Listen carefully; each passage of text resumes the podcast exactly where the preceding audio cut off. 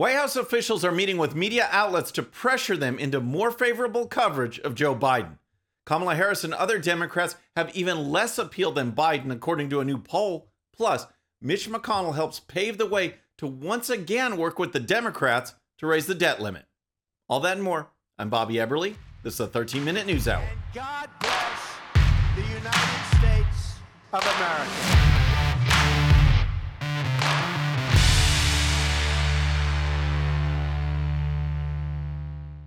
Okay, friends, welcome to the show. Happy Wednesday. I hope you're having a great week. If you're new to the show, thank you so much for tuning in. We're going to start with Joe Biden and the media, because I'm sure that one of the notions that Biden and his team had when they came into office was they weren't going to have to worry about the press. Why should they? Journalism is dead. It's been replaced by left-wing activism and advocacy. We saw this in the twenty twenty election when legitimate news stories that could hurt Joe Biden just got buried and actually blocked by big tech and not covered at all by left-wing media outlets. On the other side, we saw the left-wing media push stories that were unfavorable to former President Trump, and they weren't even true. Russia collusion? How many stories and features and op-eds and interviews and specials did we see from C N N, M S N B C, A B C, C B S, and the others on Russia, the Steele dossier, and collusion? It was all made up, and it's been proven to have been made up. But that didn't stop the media. Well, now there's a dilemma in the White House. The Biden administration is actually complaining that they're not getting good news coverage. Just think about that. How bad do things have to be in this country where the left-wing media can't even spin things positively? There is no doubt that if these same terrible conditions existed under Trump, the left will be calling to burn down the White House. So you know that the media are doing the best they can to spin things for Biden. However, the Biden administration wants more, and they actually are meeting with media outlets to push them for more favorable coverage. Here's the story. The White House is reportedly unhappy with the media coverage of President Biden and has embarked on a mission to change that, according to a report late Tuesday. C N N reported that three top White House officials are secretly meeting with major news outlets to persuade them into more favorable coverage of the president. The officials also are seeking positive stories about job creation, the economy, and the supply chain, arguing the economy is in better shape than it was last year, according to the report. While C N N did not name any of the outlets the White House officials met with, it did say that they've spoken with anchors, producers, and reporters. This is incredible. Joe Biden and his team are so bad. His policies are hurting the country so much that Biden is now begging the media to please put some left-wing spin on things. And we can see that the first step of the strategy has already begun. Before the media starts putting out a bunch of positive pro-Biden stories, it's going to first try to convince the American people that they've been too tough on poor old Joe Biden. We are seeing that this week with a story in the Washington Post by Dana Milbank, who says that press coverage of Joe Biden has been worse than the coverage of Donald Trump. Yes, that's actually what Milbank wrote. Mister Milbank cited analysis called from artificial intelligence comparing news articles about Mister Biden during the first eleven months of twenty twenty-one to coverage of former President Donald Trump during the first eleven months of twenty twenty. The findings confirmed my fear. My colleagues in the media are serving as accessories to the murder of democracy, Mister Milbank wrote. After a honeymoon of slightly positive coverage in the first three months of the year, Biden's press for the past four months has been as bad as, and for a time worse than, the coverage Trump received for the same four months of twenty twenty. This is just laughable. But then that Washington Post story was picked up by C N N's Brian Stelter, who actually analyzed it as real news. He says journalists are contributing to the murder of democracy. And he says he has data gathered by an artificial intelligence uh, machine to show that the press has turned more negative against Biden than the press was against Trump at this time in Trump's first year. What do you think about that? Is that possible? Does it ring true to you? Does it ring true to you? No, this is outrageous. And everyone knows it is. But that didn't stop Stelter from bringing on a left-wing guest who said, yep, the media are being too mean to Biden. Look, you know, if and if Trump were a traditional Republican president, if he had been a Jeb Bush president, that would be okay. Look, you know, Trump got bad coverage. Biden gets bad coverage. Everyone gets bad coverage. Trump was a fascist. He was a pathological liar. He's trying to destroy free and fair elections in this country. And the idea that this conventional center-left Democrat is getting worse coverage, if I were in the press, I would stop and think, what are we doing here? And, and it, is this is this all accurate? That is a perfect example of a C N N discussion. This guy actually believes that Trump was so bad, a racist, fascist dictator, and yet Biden's press coverage is worse. Give me a break. And then the guest ends with this gem. But can we can we agree, Eric, that, you know, if it bleeds, it leads, if negativity bias is nothing yeah. new when it comes to politics coverage or all news coverage? But the press mm. really, here's the point. Take your thumb off the scales. Tell the story, tell the economic story as it exists. Don't be so committed to a storyline that, that, that, you know, Joe Biden is the new Jimmy Carter. It's just not true. Hmm. I love it. He's pleading to have the media not say that Biden is the new Jimmy Carter. Biden is worse than Jimmy Carter. And the Biden disaster has created its own momentum. Who could have imagined that you would see Let's Go Brandon shirts and hats and stickers just a few months ago? Will the media turn things around? Will the already soft coverage get even softer? Let me know what you think in the comments. All right, next let's talk about Kamala Harris and others who could possibly be Joe Biden's replacement. But first, if you're new to the show or haven't subscribed yet, regardless of platform, just search out my name, hit that subscribe button, make sure notifications are turned on. That way you can follow the show and help us grow. Okay, so things are so bad that Biden and his team are begging the media for good coverage. His polling numbers continue to drop, and more and more people have given up on Biden as a competent, capable leader. But who would replace him? Kamala Harris? Someone else? In a new survey, only about one in five voters want Biden back at the top of the Democrat ticket in twenty twenty-four. The problem is that all the other Democrats poll even worse. Here's the story. Just one-fifth of Americans included in a recent poll say they want President Joe Biden to top the party's ticket in the twenty twenty-four presidential race. But even fewer want Vice President Kamala Harris or other key Democrats to become the party's nominee.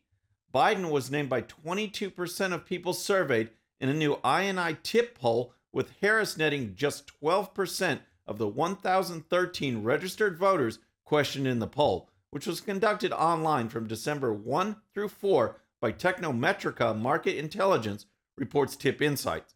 None of the other possible candidates got above single-digit results in the poll. Biden is bad, but Harris is worse. This is the state of the Democrats right now. Transportation Secretary Pete Buttigieg pulled in four percent, while A O C, Elizabeth Warren, Joe Kennedy, and Stacey Abrams registered three percent. The field of the Democrats is just in bad shape. Here's more. Only eight percent of Republicans polled said they want Biden to return as the Democrat nominee. However, eight percent of independents and other non-major party voters said they want Biden to return, but ten percent of them want to see Harris top the ticket rather than Biden, suggesting he may have trouble attracting swing voters. Democrats were also not excited over Biden returning, with thirty-seven percent saying they want him to top the ticket and sixteen percent saying they want Harris. Meanwhile, in other results, men favored Biden with twenty-seven percent of those polled saying they want him to top the ticket compared to sixteen percent of women. twenty percent of white voters said they want Biden as the nominee compared to twenty-six percent of black and Hispanic voters. Meanwhile, just seventeen percent of the minority voters said they want Harris to lead the ticket. No one wants Biden. No one wants Harris. It's just amazing what we ended up with because people didn't like mean tweets.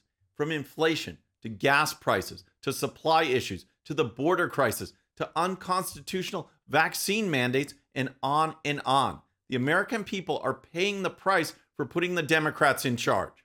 All right. Next, Republicans and Democrats in Washington have come to a deal to raise the debt ceiling once again, with G O P Senate Leader Mitch McConnell helping in the process. On Tuesday, the House voted on their end to raise the debt ceiling and pass a measure that allows the Senate to pass its side of the bill with only fifty-one votes instead of the usual sixty to end debate. Here's the story. Many Senate Republicans on Wednesday were frustrated with a deal Senate Minority Leader Mitch McConnell reached on a party-line vote to allow Democrats to raise the debt ceiling, as Congress took one step closer to ending the debt limit saga that started in the summer, when Republicans first said they would refuse to raise it. Nearly all Senate Republicans earlier this year signed a letter saying they would refuse to vote to increase the debt ceiling in protest of Democrats' partisan spending. They argued Democrats should raise the debt ceiling using reconciliation to avoid the filibuster. So, you remember that? Democrats wanted all this spending. Some of it they're still pushing for. And the Republicans said, this is too crazy. So if you're going to raise the debt ceiling as well, then you're going to have to do it yourselves. However, Mitch McConnell then stepped in and backed a temporary increase to the debt ceiling, but said next time he and other Republicans won't vote to increase the debt limit again. That was then. Here's what's going on now. Now, with potential default looming later in December, McConnell is endorsing a convoluted deal that he says would achieve the results Republicans wanted all along, forcing Democrats to raise the debt ceiling without G O P votes. The deal would attach a one-time provision allowing the Senate to increase the debt ceiling at a simple majority threshold rather than a sixty-vote threshold to a bill to prevent Medicare cuts. This is basically the same as if Democrats use reconciliation, McConnell argued, because Democrats will be raising the debt limit to a particular number rather than suspending it for a certain amount of time. McConnell praised the move, but basically what it has done is place the debt limit question in a bill with Medicare funding, so it puts the squeeze on Republicans to vote against it. This is not leadership, Senator McConnell. Just one note, there is one procedural portion of the legislation that will require sixty votes in order to pass. That means McConnell will have to muster ten Republicans to go along with the Democrats. I guess we'll see how serious McConnell is about fiscal responsibility. All right, next, Alexandria Ocasio-Cortez was speaking on Tuesday trying to lobby the Senate to pass amnesty for illegal aliens. If I were A O C or any other Democrat, I'd be pushing for this as well, because the timing is perfect. If the Senate passes amnesty while Joe Biden is completely opening up the southern border, then they, we will have a flood, a wave after wave of people continuing to illegally cross the border, because these folks will know that nothing will happen. They won't be stopped. They won't be deported. And if A O C has her way, they'll just be granted citizenship too. As part of her comments, she called on the Democrats in the Senate to override the parliamentarian and just do things on their own. The Senate needs to step up, override the parliamentarian, okay? The parliamentarian is not elected. It is not an elected position. And the parliamentarian has been overridden and dismissed in the past. We will not surrender our power to an unelected parliamentarian. We need to use our power to help the people. And so the Senate, our demand is for the Senate to override the parliamentarian, include a full path to citizenship. What A O C is saying, we're the Democrats. We're in charge. We're not going to follow the rules. We're going to listen if we break the rules. We have the power. It's unreal. But with the House, the Senate, and the White House, the Democrats are pushing as hard as they can to open up the border and just let everyone in. Grant them citizenship. And then do it all again when the next wave comes. During her comments, A O C also seemed to be under the impression that not a single American citizen was working during the pandemic. We just lived through one, almost two years now of a pandemic that relied, where our country relied on undocumented people to survive, okay? We're gonna put it down really simple. Because who else was sanitizing our buildings? Who else was caring for our elders? Who else was harvesting our food? Who else was stocking our shelves except immigrant labor in the United States of America? What can you even say? The wages that she says she fights for for the American workers are driven down because of wages to illegal aliens. She knows that, or she should. She has an economics degree, right? But in the meantime, we are closing in on two million illegal border encounters this year. And you know that Joe Biden, Kamala Harris, or people like A O C will do nothing to stop it. All right, friends, That's our show for today. I hope you enjoyed it. And don't forget, if you're new to the show or haven't subscribed yet, regardless of platform, just search out my name, hit that subscribe button, make sure notifications are turned on. That way you can follow the show and help us grow. Thank you so much for tuning in. Our next show is going to be Friday evening at the usual time, six thirty p.m. Central. Until then, I'm Bobby Eberle. This is a thirteen-minute news hour.